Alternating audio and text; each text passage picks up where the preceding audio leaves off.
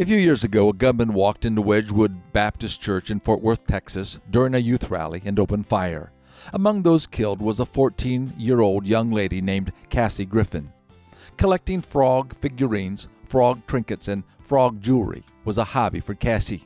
However, according to her parents, her hobby was more than just a collection of stuff.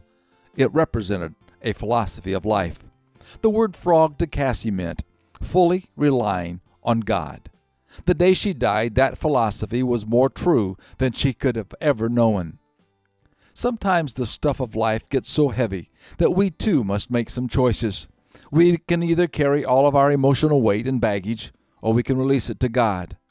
Or we can strain under the load of trying to carry all of the world's problems, or we can release them to the one who can carry them. I am working hard to remember Cassie's philosophy. I want to think frog every morning that I get up. I want to think fully relying on God and then go about my day come what may. Thanks, Cassie.